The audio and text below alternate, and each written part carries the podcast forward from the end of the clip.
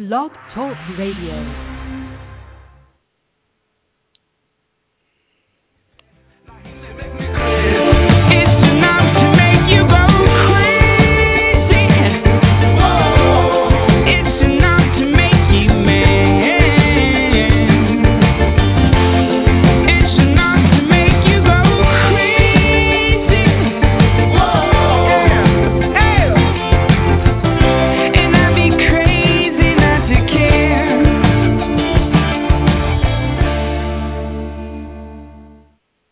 Morning and welcome to We Are Not Cattle Radio. I'm your host, Jake. Welcome to the Sunday edition. Last night's maiden voyage was a success for me. Kind of going cold turkey on this stuff, so I've found a lot of do's and don'ts from last night. Basically, what I want to cover today, um, as I broke down last night, I'll go over a couple of things in the news. If you want to see the articles themselves, go to my website, wearenotcattle.net. Click on the Sunday show page, and you'll be able to click the hyperlinks for all the articles that I'm going to reference throughout the show today. I would actually like to start with a quote from Aldous Huxley, which says, A democracy which makes or even effectively prepares for modern scientific war must necessarily cease to be democratic. No country can really be well prepared for modern war unless it is governed by a tyrant at the head of a highly trained and perfectly obedient bureaucracy. Pretty powerful stuff if you think about it. Because if you take a step back and look at where we are today with the Iran situation, which I'll get into in a minute, it really is, I don't want to say Obama is a tyrant, but fast and furious amongst everything else, the MF Global stuff that I'll get into later, which Congress now says that it's on Obama to persecute this guy, when Corzine actually raised about half a million dollars for Obama's campaign recently. So don't think that's really going to happen. So to uh, to set the stage for what you can expect for today's show, as I said, I'm going to get into some news. I'm going to talk um, extensively about the MF Global, and um, I've got the supporting documents on my site, like I said. And then, I, if I have some time, I'd like to take some calls if anybody is out there listening in the pasture. Uh, the guest call-in number is 602 753 1916. I'll uh, give that back out again once I wrap up the MF Global stuff and we'll go to your calls and take them if anybody's out there. So once again, thank you for listening and tuning in on Sunday morning. Hope your morning's going well. Just jumping right into it. The one thing that I wanted to start out with was the Amish farms getting shut down for selling milk. Now, I know that sounds absolutely ridiculous if you think about it for more than half a second, but I mean, this is something that the feds actually had a sting about. And you can go to um, go to my site. It's under the first hyperlink. And you can kind of pull it up, and I'll just read the headline to you right now. Feds shut down Amish farm for selling fresh milk. It was a it was a two year sting for some reason to to to catch this Amish farmer selling milk over state lines, which somehow is illegal. But yet they can sell you that uh, ultra pasteurized, boiled 50 times over milk, and that's perfectly okay. You know, um, if if you look at what happens when whenever corporations get involved with any kind of commodity, whether it's the the corn industry or if it's the milk industry or or what have you, you can pretty much bet that that the private sale of those items is going to be is going to be restrained a whole bunch.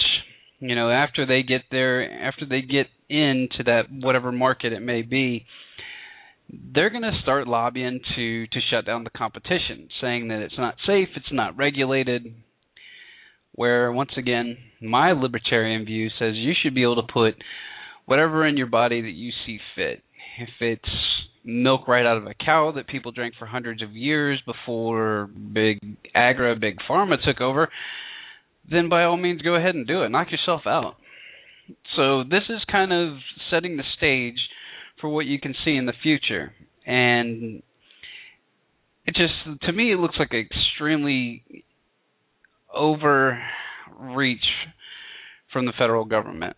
You know, the FDA I understand is there to protect us, but then again, why do we need a sting that lasts almost 2 years to set up an Amish farmer? I mean, don't we have bigger things to worry about? Don't we have don't we have guns getting shipped into Mexico and and the government says that hey, we're tracking these things, but oh, the batteries died. So we couldn't really track them back into the US. And so I just think those are extremely terrible waste of resources on our end. But once again, if the masses don't know about it and people don't start speaking up about these kind of things, this is pretty much what you can expect, moving forward from what um, what type of government we've seen over the past the past five to ten years. It's it's been increasingly overreaching, increasingly expanding. You know, George Bush got in there, expanded the government. B Rock's in there, expanding the government, and you know it's time to start pulling in the reins. That's why I support Ron Paul. Everybody says I don't like his foreign policy, but if you look at what our foreign policy has been in the past, it's really I mean, it's a wonder that we haven't had another 9/11. It's it really is with all the wars and proxy wars and and assassinating of of um, diplomats and anybody that pretty much tries to to bump our status quo over here. You know, I, I still haven't figured out how love bombs equal freedom. So, you know, we'll get into that here in a second. But um, one of the things that I really wanted to talk about that I haven't heard in the news, and you're probably not going to hear in the news, is um, is Iran and the banks. So if you look at my if you look at my site, um, the next item up for bid, if you will, is the banking system. And I linked to an article from the American Free Press that says Rothschilds want the Iranian banks. So any of you that know anything about the upper elite know that the Rothschilds are up there you know the Carnegies are up there, but you know the Gateses, and and what they do is they have their they have their little um what do they call them? Their their little groups. Their um that they funnel their money through, and they and they pose as liberals to to help society when in reality all they're doing is trying to get their money tax free like Warren Buffett and all those guys. So just to give you a little snippet the thing that really kind of caught my eye was um, it says that there, as of 9/11, there were reportedly seven banks that were not under the Rothschild banking arm. So let me know if any of these company, countries sound familiar. Afghanistan, Iraq, Sudan, Libya, Cuba, North Korea, and Iran. So what you're seeing now with all the warmongering is really the upper elites trying to push their hand into once again expanding the empire, grabbing the commodities that these countries have and then pulling them back through the US and then funneling through the US into their banking system and making profits and also duly noted enslaving the people at the same time, making them debt slaves, if you will. So it's a great article. I um I gave it a read a couple nights ago and then read over it last night. Really interesting to think about it when when you look at who our quote unquote enemies are and who we're quote unquote um at war with.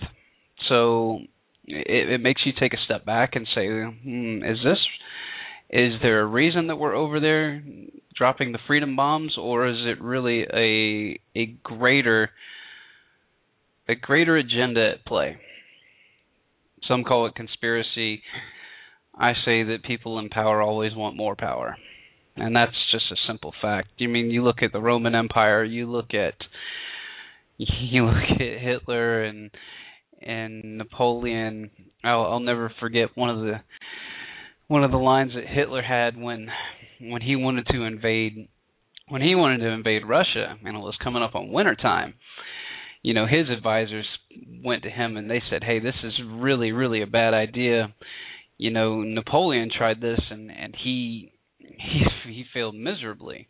Everybody starved and everybody froze to death. And then Hitler looks at his guys and says, "Well, how many tanks did Napoleon have?"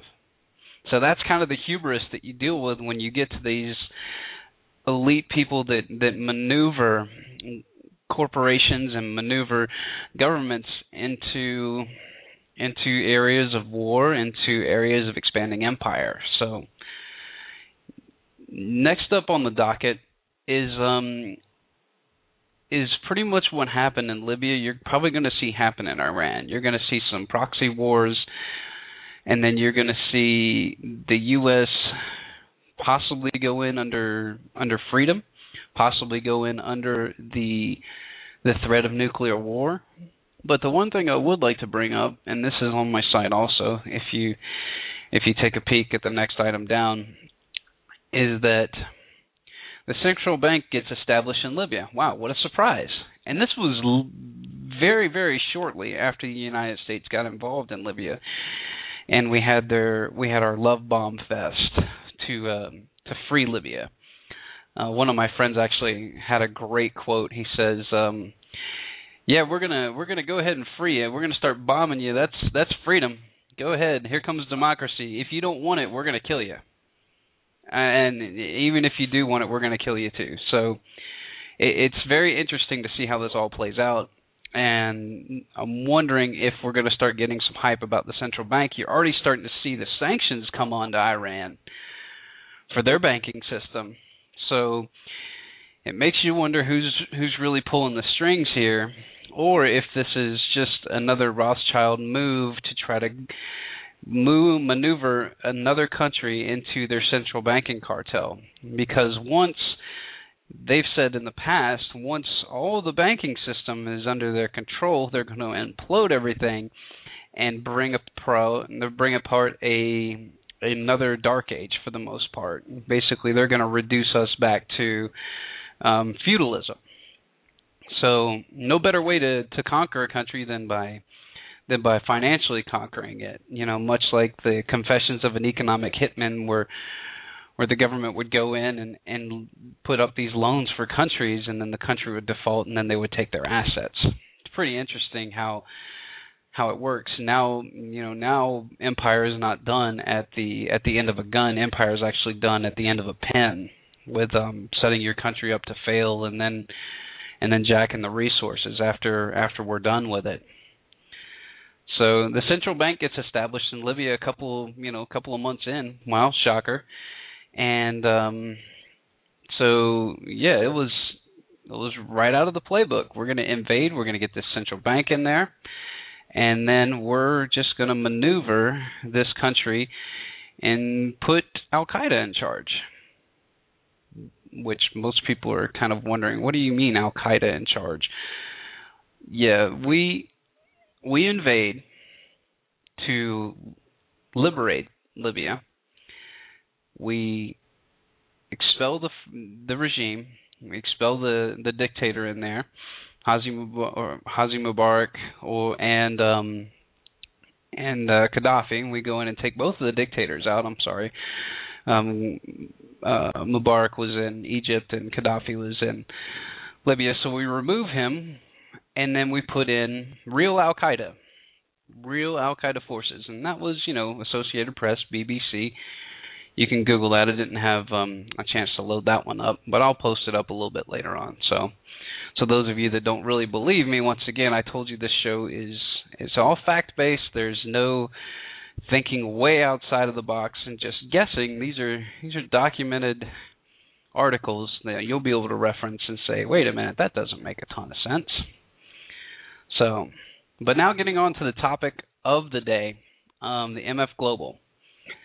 So I kind of set the stage yesterday with what MF Global was, how this became a nationwide scandal, and where I see it going, and, and what you can expect in the future. So MF Global, as I as I said last night, was a futures trading company. They trade gold and silver futures, amongst other things. They're commodities traders. But what really comes down to was their gold futures. And I've actually got a um, an interview with one of their clients. His name is Gerald Celente. They got interviewed by Alex Jones. Once this scandal started to take shape, he actually came out was one of the first guys to to blow the whistle on them and had over a hundred thousand dollars in his private segregated account and has one of the I think it was one of the brokers or something calls him up and says, "Hey, Mr.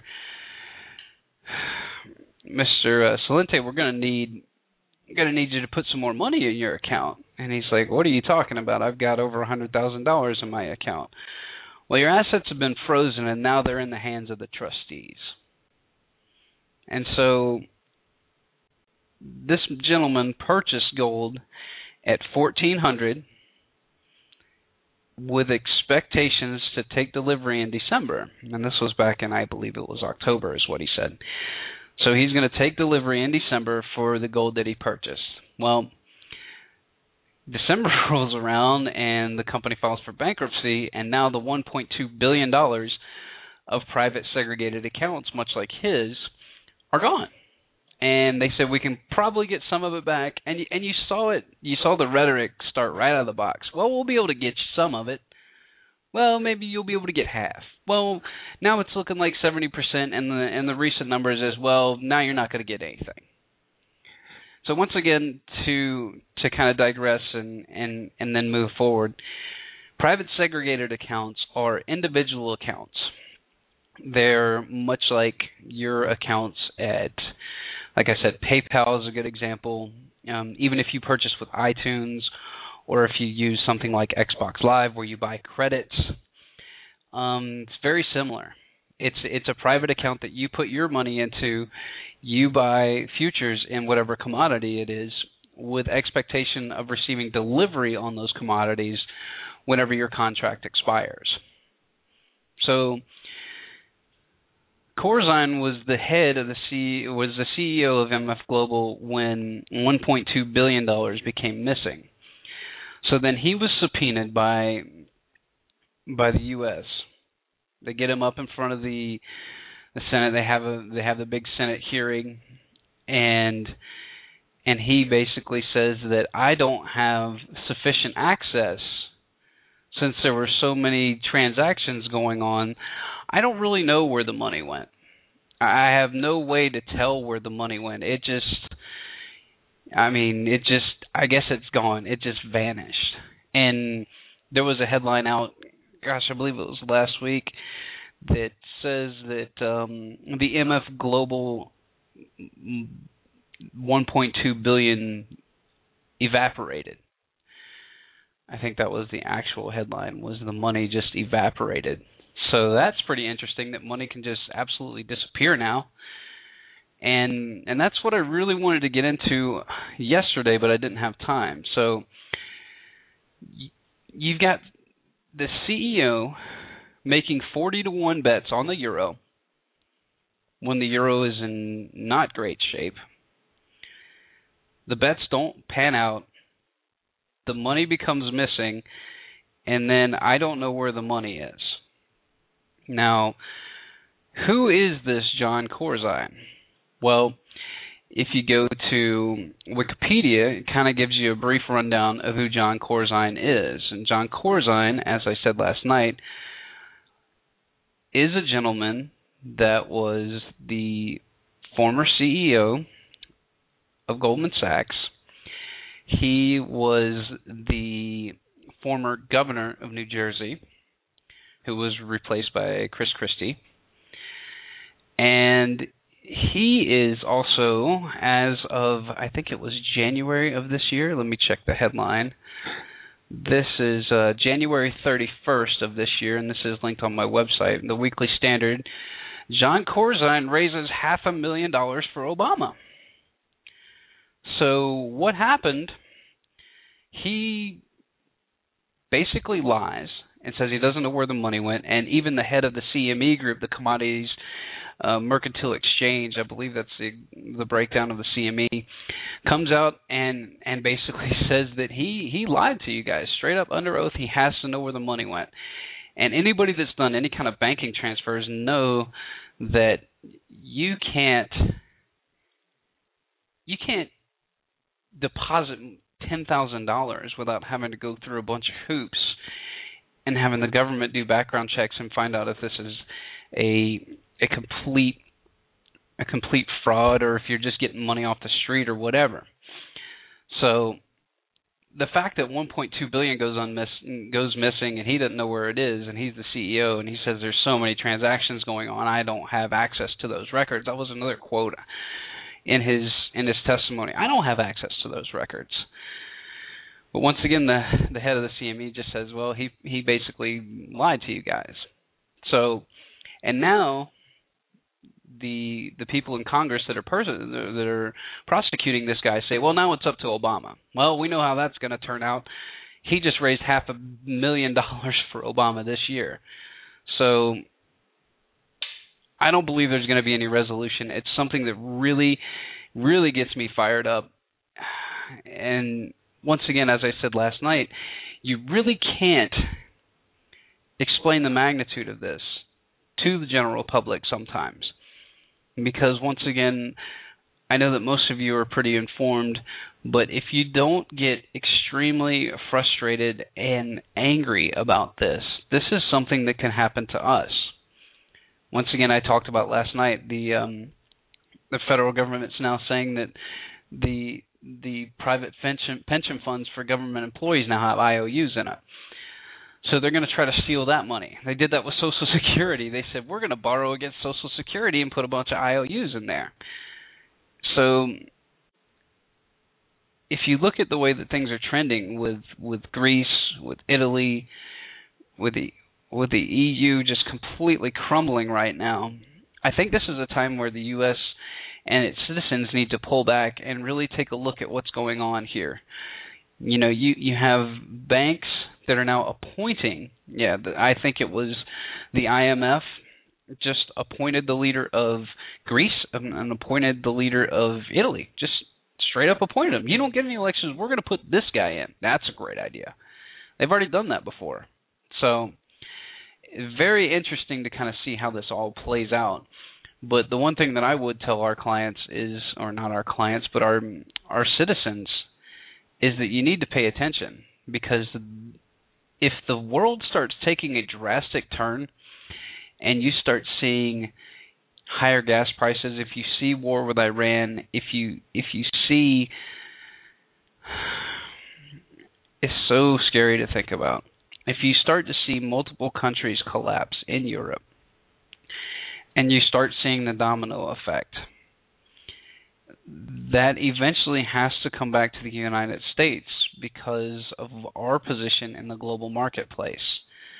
We are the world reserve currency. So if you have all these other currencies going bankrupt, you're either going to see one of two things. You're going to see them either leave the euro, the euro completely dissolve, and then there's going to be a huge restructuring, or you're going to see riots in the street, which you're already seeing. But you're going to see those in America, and I know that's hard for you at home to understand. How how do you understand that that this life that we've come accustomed to could just you could wake up one morning and it could go away. They even said that if if we go to war with Iran and they close the Strait of Hormuz, you could see gas prices double, even triple overnight. Tell me what that would do to our economy. We actually live the lap of luxury right now where we have cheap commodities. We have cheap oil, we have cheap gas, we have cheap sugar, all of those things. But looking back at where Greece has come from, a couple of weeks ago it came out that there were kids being left on the street because their parents didn't have enough money or a method to feed their kids. So they were them on the street hoping that the government would come and pick these kids up and take care of them. I mean, that is some scary, scary stuff. But once again, since I'm not talking about Tim Tebow and I'm not talking about the NBA playoffs and what Kobe Bryant's doing, it just kind of falls by the wayside. You don't have enough people paying attention to the worldviews to really make an impact and really stand up and say no to this stuff. Now, granted, there are a lot more people paying attention because they're seeing prices at the gas pump go up and up and up, and they're seeing that their dollar doesn't go any further and further. And I learned this in economics classes, like Economics 101 when I was in college. If you want to know how strong your currency is, take a look at the commodities. And the easiest commodity to track is coffee. It's the easiest one to track because it's the first luxury item that gets cut out of any family's budget. You're not going to cut out sugar, you're not going to cut out you know food. It's just either you're going to start buying cheaper coffee or you're just going to stop buying it altogether.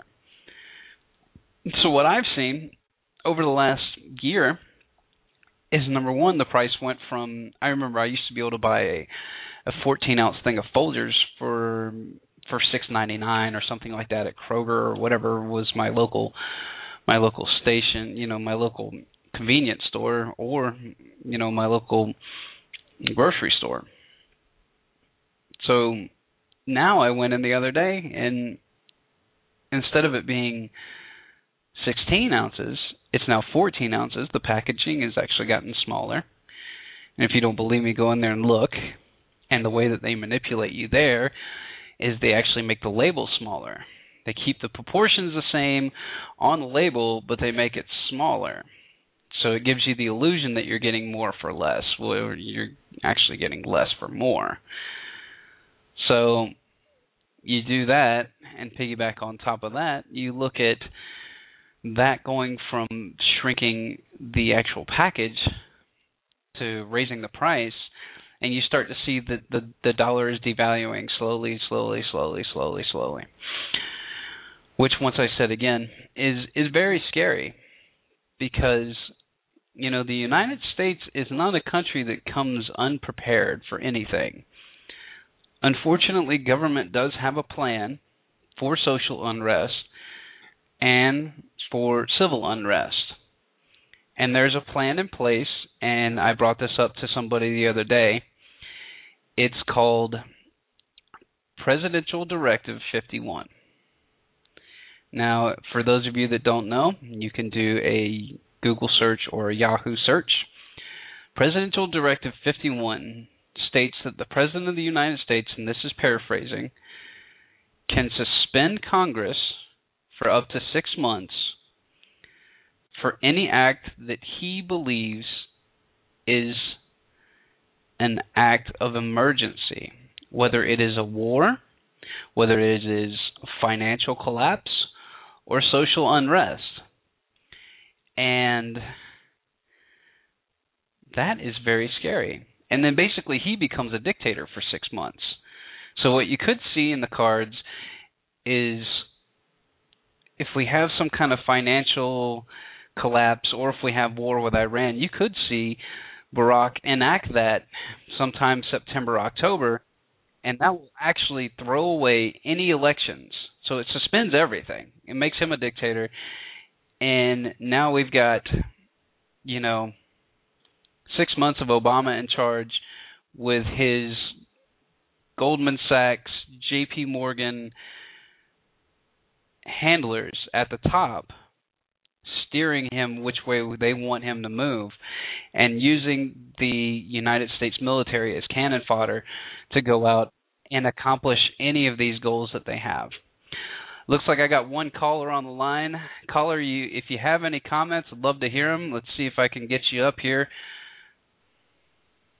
Caller, you're on the air. Hey, how you doing?